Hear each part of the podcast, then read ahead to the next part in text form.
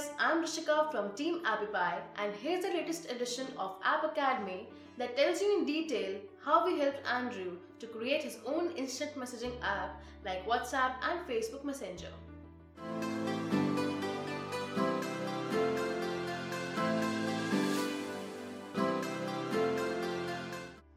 A little while ago in our Ask Snappy session, we talked about Messenger feature on Appy Pie, but today we'll talk about it in detail. So let's find out how you can integrate Messenger feature into your app. Go to appypie.com. If you have already created an app, log into your account and go to Manage and Edit to add Messenger page to your app.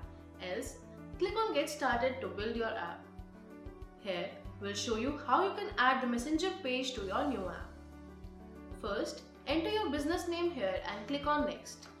Then enter the purpose of your app and click on Next. Based on the app purpose you mentioned, the system will add certain pages to your app.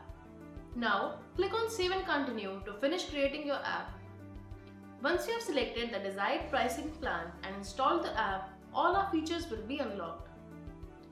Click on Start Editing to add Messenger page to your app. If you see that the Messenger page is already added to your app, click on it, else click on View All Search for Messenger and click on the page to add it to your app. The existing app users can add the Messenger page into their app in exactly the same way. Now, let's take a look at all that you can do with the newly added Messenger page. This is your page name. If you want, you can change it as per your needs. From here, you can change the page icon. If you want, you can select a solid icon or an outline icon or an image from our library or add your own custom icon image. You can even upload two different images for mobile app and website. Let's move to the content section now. Here you need to provide Firebase API key, authorization domain, database URL and storage bucket key. You can follow our tutorial How can I get API key, authorization domain, database URL and storage bucket key from my Firebase account to easily get these keys. Now copy and paste these keys in their respective fields on the creator software. Next comes video and voice calling powered by Sinch. To enable video or voice call in your Messenger app, you need to provide Sinch key and Sinch secret key. You can follow our tutorial How can I get Sinch API key to easily obtain these keys.